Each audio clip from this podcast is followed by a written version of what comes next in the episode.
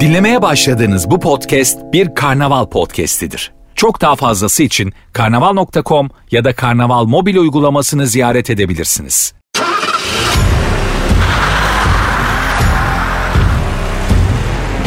Süreyya İzgi ile Araba Muhabbeti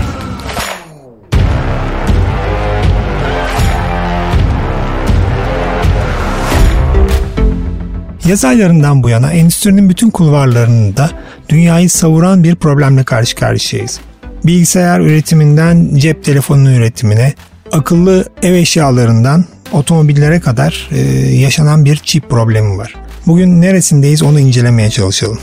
Yaz başından bu yana hemen hemen her hafta bir otomobil fabrikasının yarı iletken teminindeki problem nedeniyle üretime ara verdiğini duyuyoruz. Siparişlerin gecikeceği öğreniliyor. Bunun dışında cep telefonu üreticilerinde de problem var, bilgisayar üreticilerinde de problem var. Peki ne oluyor bu yarı iletkenlere? Dünya neden çip krizi yaşıyor ve daha ne kadar sürecek? Sadece otomobil fabrikaları mı duruyor? Hayır. Bir kere şunu netleştirelim. Sadece otomobil fabrikaları durmuyor. PlayStation'dan başlayın dizüstü bilgisayarlara kadar birçok elektronik üründe karşımıza çip problemi çıkıyor ve siparişler tam olarak karşılanamıyor. Bunun dışında bugün e, gazetede akıllı telefon üreticilerinin de üretimlerini bir miktar kıstıkları, çip problemini derinden yaşadıklarını görüyoruz. Peki bu problemin çıkış noktası nedir, sebepleri nedir ve ne zaman bitecek? Bu konular henüz net değil. Kimi otoriteler diyor ki daha çip probleminin ortasındayız, gideceğimiz çok yol var. Peki sebeplere şöyle bir göz atalım. Çip probleminin kaynağı ile ilgili olarak e, ilk sıraya yazacağımız konu tabii ki pandemi. Covid-19 salgını. Bu hastalık sebebiyle evden çalışma, evden eğitim derken bilgisayar ve tablet satışları kelimenin tam anlamıyla patladı. Beklenenden daha fazla talep oluştu, üreticiler yetişemez oldular, insanlar daha çok elektronik ürün talep eder hale geldiler. Elektronik ürünlerde talep patlaması yaşanırken otomobil satışları da düşmeye başladı. Tıpkı domino taşları gibi her şey birbirini tetikler durumda. Birçok otomobil fabrikaları salgın sebebiyle e, kapandı ya da üretimlerini çok kısıtladılar. Panik, sokağa çıkma yasağı ve dünya genelinde yaşanan genel belirsizlik otomobil üreticilerinin siparişlerinde doğrudan etkiledi. İlk kez karşılaştığımız bir durum. Kimse de ne yapacağını bilemiyor. Öğrene öğrene ilerliyoruz. Ancak bu koşullar iş gücünün büyük bir bölümünün evden çalışmaya geçmesi, insanlar monitör ve diğer ekipmanları satın alması anlamına geliyordu. 2020 başında başlayan bu patlama halen de hız kesmeden devam ediyor. E aynı zamanda tüm okullar dizüstü bilgisayarlar ve tabletler aracılığıyla sanal ders işlenmeye başlandı. Ayrıca evde daha fazla zaman geçirmek, televizyon ve oyun konsolları gibi ev eğlencesine sahip, daha fazla harcama yapmak gerektiren eşyalar da var. Bunlar hep 5G'nin kullanıma sunulması ve bulut bilişimde devam eden büyüme, otomobil üreticilerinin beklenmedik bir şekilde iptal ettikleri siparişlerin yenine geçtiler ve boşta kalan üretim kapasitesini de kullanmaya başladılar. Otomobil üreticileri müşterilerin hala satın almak istediklerini fark ettiklerinde ihtiyaç duydukları çipler için maalesef çip üreticilerinde boş kapasite bulamadılar. Şunun altını çizmek lazım. Hemen hemen hiçbir otomobil üreticisi doğrudan yarı iletken almaz. Yarı iletkenler yani çipler o elektronik kontrol ünitelerinin içinde yer alan çipler ikinci ya da üçüncü sıradaki tedarikçilerden e, sağlanır. Örneğin motor enjeksiyon beyni imalatçısı üstünde çipleri olan bir elektronik kart satın alır. Kart imalatçısı da o kartı yapabilmek için çip üreticisinden yarı iletken alır. Sonuç olarak maalesef büyük otomotiv firmalarının kudretli satın alma departmanları çalışanları 3. sıradaki imalatçı olan çip üreticisiyle doğrudan temasta değiller. Ve yine pandemi sebebiyle hem ham madde temini hem de bitmiş ürünün sevkiyatlarında çok büyük aksaklıklar yaşandı ve yaşanıyor. Ve yaşanacak. Onu da eklemekte yarar var.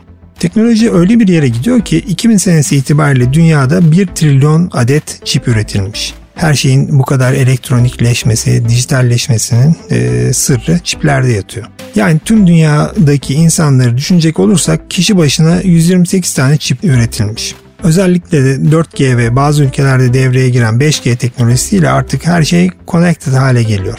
Klimamızı bile evin Wi-Fi ağı üzerinden cep telefonunuzda kontrol edebiliyorsunuz. Peki kimler üretiyor bu çipleri?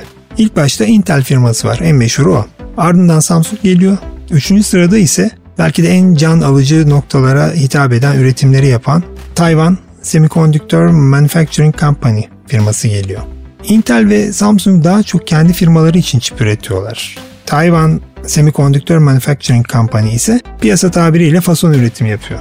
Bilgisayar üreticilerinden ekran kartı işlemcilerine, özellikle Çin malı cep telefonu işlemcilerinden otomobillerdeki her türlü işlemciye kadar Taiwan Semiconductor e, Manufacturing Company'den çıkıyor. Bu arada yarı iletken teknolojisi inanılmaz derecede yüksek teknoloji ve çok miktarda su gerektiriyor. Evet evet içtiğimiz sudan bahsediyorum. Yarı iletken üreten firmalar üretim sırasında çok fazla suya gereksinim duyarlar. O kadar ki Tayvan firması yaklaşık 200 bin kişilik bir ilçenin günlük su tüketimi kadar su kullanır. Ne kadar tahmin edilemez bir şey değil mi? Şimdi gelelim Tayvan'ın meteorolojik durumuna. Bakın bir çip krizi nelere e, dayalı. Güneydoğu Asya'daki Tayvan 2020 senesinde son 60 yılın en kurak yılını geçirdi. Yağması gereken muson yağmurları yağmadı. Tayvan Semiconductor e, Manufacturing Company üretimini devam ettirebilmek için tankerlerle su taşıyarak üretime ara vermemek istiyor. Ülke yönetimi ise firmalardan su tüketimlerini %20 oranında düşürmelerini istedi. Yani kelimenin tam anlamıyla kambur, kambur üstüne gelmiş durumda.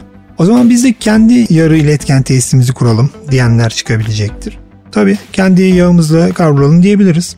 Diyemiyoruz işte. Bugün bir Taiwan Semiconductor Manufacturing firması kurmaya kalksak en azından 15 milyar dolarlık bir yatırım yapmak ve en azından 4 senelik bir inşaat e, süresi gerekli.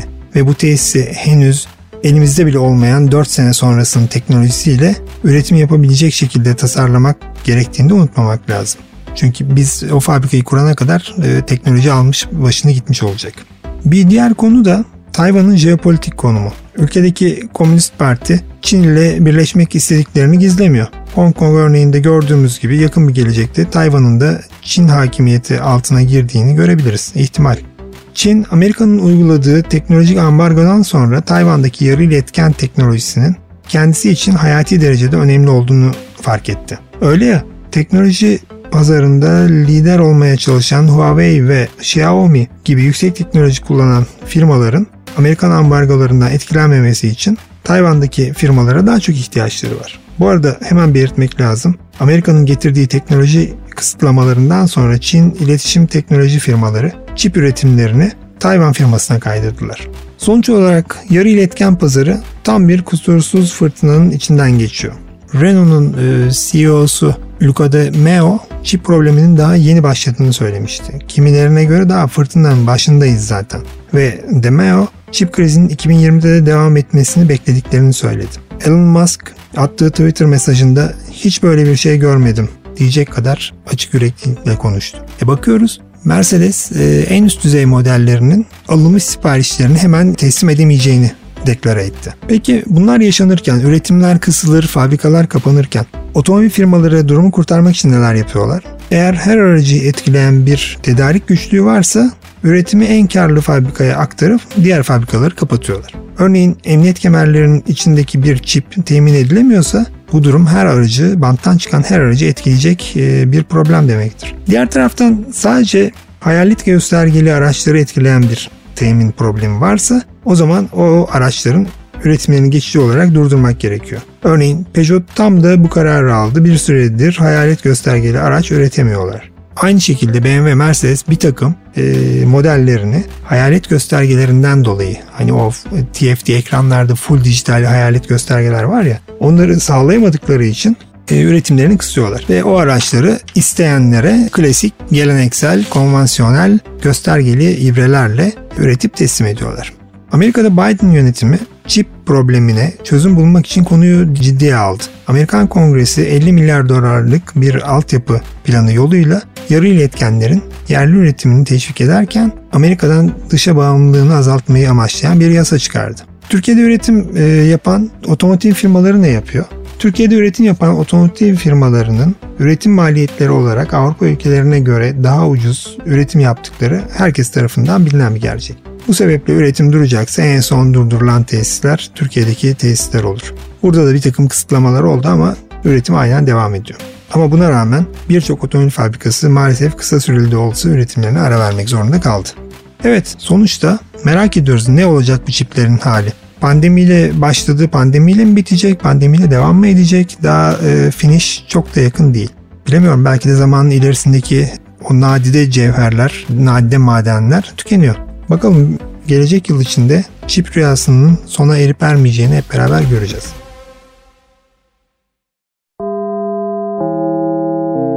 Dinlemiş olduğunuz bu podcast bir karnaval podcastidir. Çok daha fazlası için karnaval.com ya da karnaval mobil uygulamasını ziyaret edebilirsiniz.